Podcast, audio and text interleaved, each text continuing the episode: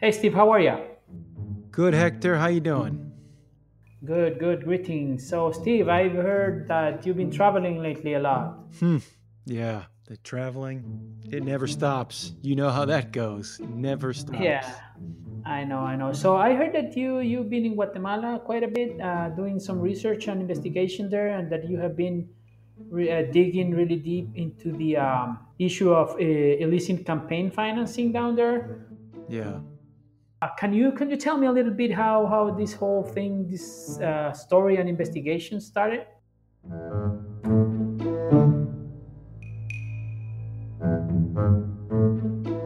Yeah.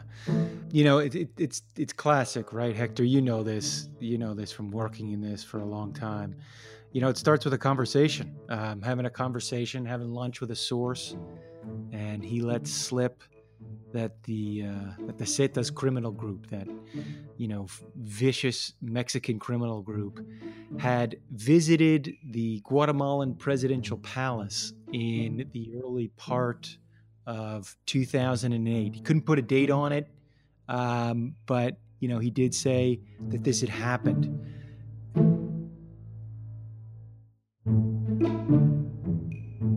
And obviously, my ears perked up um, and, you know, I began to immediately start to put the pieces together, pieces being, you know, other reporting that I'd done, uh, what I knew about the Zetas at the time, what I knew or thought I knew about the Colom administration. And one of the things that popped into my head was a story I'd done in late 2010 about a f- kind of a forced press release that the Zetas had had had issued via a small radio station in Coban, which is sort of north, almost the heart, basically the heart of of Guatemala is this city called Coban. And they the Zetas had gone to the radio station and handed over a press release for DJ to read and a guy I knew there had pulled off the side of the road and had tape recorded it and he'd sent me the recording of of what they read because there was no other registry of this this particular press release. And in the press release they said that the they had given 11.5 million dollars to Alvaro Colom for his presidential campaign which had been victorious the year before, 2007. Este es un mensaje para el presidente de Guatemala. Somos el grupo Los Z y solo queremos que sepa el país que el presidente Álvaro Colom recibió 11 millones 500 mil de dólares antes de cerrar elecciones de este país y pagará por no cumplir. And, you know, at the time, of course, this is a criminal group making this accusation. So, of course, you're going to take it with a grain of salt. But the press release that the DJ read over the air in that small radio station in Coban had a lot of detail. And some of the details were tantalizing and they were intriguing in, in a way that made you think that maybe there's something there. Um, and one of those details was about um, was the use of a name that they said um, was El Bigote, El Bigote meaning mustache right? And they and they made the claim in the press release that basically Alvaro Colom's henchmen had killed El Bigote, right? So then the question became, you know, well, who is El Bigote, etc., etc. Anyway, it sent me on this this trail um, that led to this story.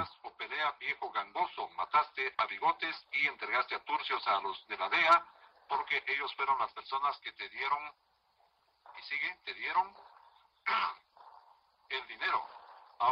Okay, hold on. So, but this is pretty big. Uh, you're telling me. So, we've heard a lot lately about you know two presidents of Guatemala being involved in illicit uh, campaign financing, but we haven't heard a lot about Alvaro Colom. And you're telling me that now the Zetas are involved, and through this uh, Bigote guy, through Obdulio Solorzano. Who's this guy? Where where does El Bigote come from?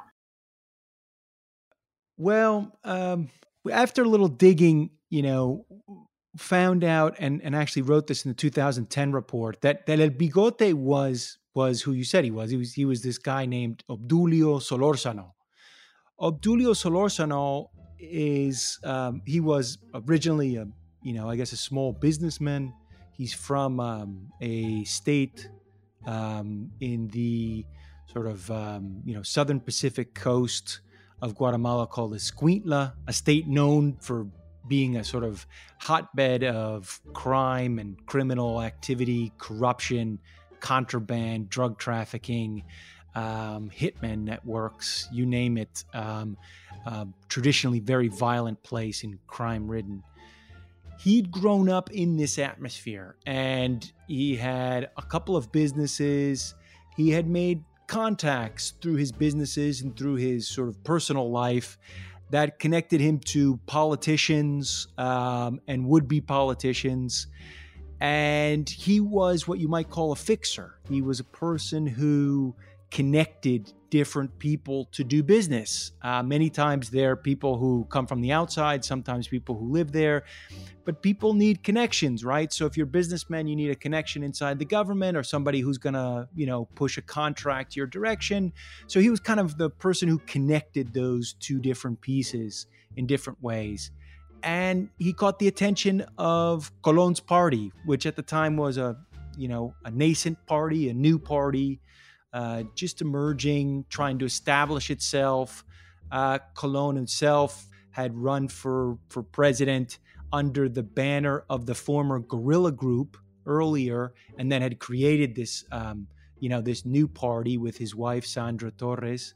Um, and and they were looking to position themselves, and and certainly a guy like this could help them. He ran for Congress, won won a congressional seat in 2003, and became a, a you know a, a, fairly prominent member of Congress, if not a very vocal one, and and continued to sort of expand his networks and become more and more prominent within the party by doing what he did in Escuintla, by being a fixer, by connecting the pieces and these pieces began to include, I would say, increasingly criminalized actors. I mean, in all of these places, there are people who work in, um, they work in these gray areas, right? There's, you know, there's people who are, people who are working, at, at, you know, kind of for drug trafficking organizations, but there are a lot of people who work like in the middle, right? They they do a lot of things that are legal and they do a lot of things that are illegal at the same time. So he operated in that world, in that gray that gray area, and he was very very good at it,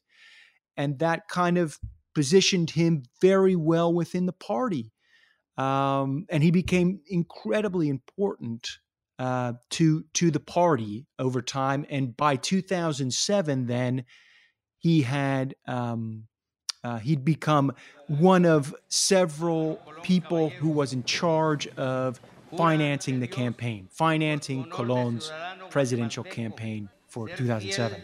Leal y obediente a la Constitución Política de la República, cumplirla y velar por su cumplimiento. So it, it was the kind of fixture that could uh, bring in the money and people support and uh, uh, at the end of the day the votes that this guy and this party needed right? Okay but where in this story of this fixture and this new party uh, uh, where does the zetas come in? I mean how, how does this you know nefarious mexican violent criminal drug trafficking organization gets uh, into this political strategy and at the end of the day, how come, uh, and I go back to the beginning of your story, how come the Zetas end up being so angry at Colom that sent him this message through the radio? Yeah. In 2007, when he joins the campaign and becomes a very high ranking official in the campaign, Sir Solorzano is assigned to uh, go after money in various uh, states, northern states of Guatemala. One of them is Alta Verapaz. And the capital of Alta Verapaz is this city, Coban, where this whole story starts. And Coban was the de facto headquarters of the Zetas. The Zetas was an organization, a criminal organization that was trying to expand and become independent at that time And part of that process was to enter into and gather full force um, and really become a drug trafficking or much more a drug trafficking organization by taking over Guatemala, taking over the state of Guatemala. And so these two things come together. Solorzano is running Alta Verapaz, and the Zetas are coming in to put a footprint and even more, basically take over Guatemala at exactly the same time. So they need each other. They're both in need of something and they can both give some sort of return on that investment. And that's what the Zetas thought they were getting. Um, at least that's what they claim they thought they were getting. Um, they thought that by passing money through El Bigote, Solorzano, to Colom's campaign, in this case, they say they passed $11.5 million. We don't know if that was all their money or just a collection, because really what Solorzano did during the campaign was collect money, uh, you know, via various sources. Collect what you do is you collect money. Um, you know, you get to use infrastructure of people. So, you know, hotels for events, they give you services. Um, so maybe they give you drivers or private armed guards or they give you, you know, free cell service. So there's all different ways to support a campaign. And certainly Solorzano was securing all that, but part of that was cash money. And part of that cash money, we believe from talking to numerous people who also provided some of this money and who worked um, in lockstep with Solorzano, that this money came from illicit sources, including the Zetas. So this is how it all comes together.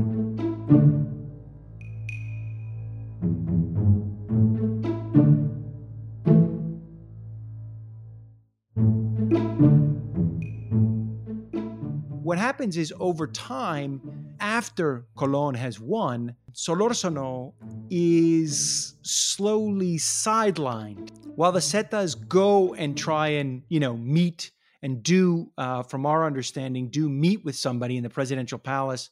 Uh, we, we don't we don't have any reason to believe they met with Colom. Um, you know, we think it may have been a, a, high up aide, but we don't know. We don't have confirmation on exactly who it was but there was an investigation into this, uh, into that meeting. But even even though they get in, um, you know, the over time, both the Zetas and people like Solorzano are sidelined; they're pushed aside, and there are there's a lot of infighting in the UNE. And and while Solorzano himself gets a prize of sorts, he gets a, a high-ranking position in a development organization that's part of the part of the state, and he's able to continue to do his fixing and become very powerful. Over time, he gets increasingly sidelined and basically pushed out of the party to the point where in 2010 year out of office he's he's been pushed out by corruption scandals um, he's increasingly isolated and he even from our understanding starts to look for inroads with other parties. And that sort of being a traitor to that level uh, we think may have just set him up both his knowledge of what had happened and this sense of maybe tra- uh, being a traitor to other political parties really set him up for his fall. He was assassinated in 2010 and so this is the the elements of the public communique that the Zetas put out in in late 2010 is they're saying that Colom betrayed them. They gave the money, they gave it through El Bigote, Solorzano, and in return, you know, what do they get back? They're being at that point persecuted by Colom and the DEA and others who are going after them in their headquarters at the time in Coban. And Solorzano himself is dead entregado el dinero y tu presidente eres el que vendió al país a los Z. Ahora pagarás el precio. Um, so, did you talk to, to the man himself? Did you talk to Colom about this? Does what what does the guy said in, in, in his defense? These are huge things that you're we're talking about. Yes, I did talk to now former President Colom in in an apartment where he lives now in, in Guatemala City you know, to be fair, I went to talk to him about something else. I was at the time doing another project, so I hadn't necessarily prepared him to answer this line of questioning. But I did ask him directly about Solorzano. I did ask him directly about whether about the rumors that that he had been financed or his campaign had been financed by by drug money. Ningún momento tendríamos que fallar si jamás hemos tenido una relación eh, con los Zetas, ni mucho menos en campaña. Eh, With regards to the drug money question, he categorically denied it. Uh, he made a joke that had he $11.5 million, he would have won in the first round. He ended up winning in the second round of the election. And he also said that that he was that he was attacked, that that that there were other drug traffickers that had actually tried to assassinate him precisely because he had such a strong, you know, anti-narco position. So he tried to give, you know, he positioned himself uh, you know, behind this idea that he that he was a um, you know a, a, an anti-narco crusader. And again, to be fair, by the end of his administration, even if at the beginning it wasn't necessarily true, uh, by the end he certainly had created a reputation for himself for going after narcos. But at the beginning, it was definitely, you know, a, a, a bit of a question mark there. It's believed the gunmen belonging to Mexico's Zetas drug cartel were responsible for the weekend massacre, leaving bodies and body parts scattered across the pastures. A pregnant woman with a young um, and so and with regards to to Solorzano, he told he spun a, a, quite a few strange tales. Um, revolving around, you know, his knowledge of Solorzano's movements, his connections with Solorzano's um, movements or, or, or the people that, that Solorzano was connected with, which would include drug traffickers. He, he made a claim at a certain point that he tried to fire Solorzano and that the U.S. ambassador at the time, Stephen McFarland, had called him and told him not to fire Solorzano, that, that Solorzano was a target of investigation, so please don't fire him. Um, I went to Stephen McFarland and asked him if that was the case, and, and he said uh, by no means had he ever done that. So there were a series of very, you know, strange stories that were coming out about this. Um, and, and and they were coming coming from him, who who I had heard from many many sources actually had a close relationship with Solorzano. And that is kind of where the story becomes tragic because when Solorzano is killed, you get no sense whatsoever that he was of importance at all to the political party or to Colom at all. I mean, there is no um, there's no message from the UNE. There's no announcement from from Colom.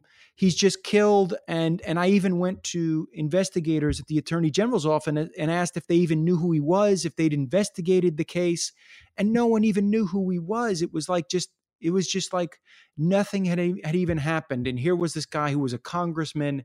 He was very high up in the UNE party. He had played an incredibly vital role in electing President Colom, you know, the president, and and there was not a not a mention about him.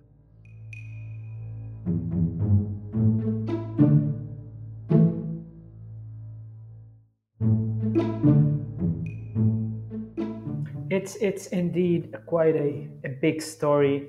Um, and again, as I said, you know, we've heard recently a lot about other presidents or former presidents. We've heard a lot about current president uh, Jimmy Morales, heard a lot about uh, former president Perez Molina, but had heard less about President Colom in this regard. And it, it's it's actually a very a very big story of this uh, relationship with the Zetas through this fixture that en- ends up killed. At the end of the day, Steve, this story and this particular story on, on Colom de Une Bigotes eh, Solórzano and, and the Zetas. What what's these things, these kind of stories, uh, complicated mixed stories of politics, crime, illegal money? What does this mean for, for, for Guatemalan democracy in general? Well, you know, at the time this was happening, Guatemala didn't even have an illicit campaign finance law. um, if you can believe it. So, as far as we know, there were no laws broken here. If the money did go in, you know, he he very well may have had no knowledge of this whatsoever, or very easily could have avoided any contact, any part of the financing side of this. But but the larger issue here is that there there there are no controls um, you know or even when they set up these controls which they have in more recent years they've just been largely ignored uh, by the major political parties. The other larger issue here is that these particular uh, financiers are are not going away. Uh, the, this is this is the way that politics is financed. It's financed uh, whether it's by a drug trafficker or a legitimate businessman. It's financed under the table. Yeah, someone said that this this kind of financing and the players around it, and what it means then for a presidency is kind of the original scene uh, in, in, Central American politics, not not just in Guatemalan politics. Well, great, Steve. Great story. Great conversation. Thank you very much, Hector.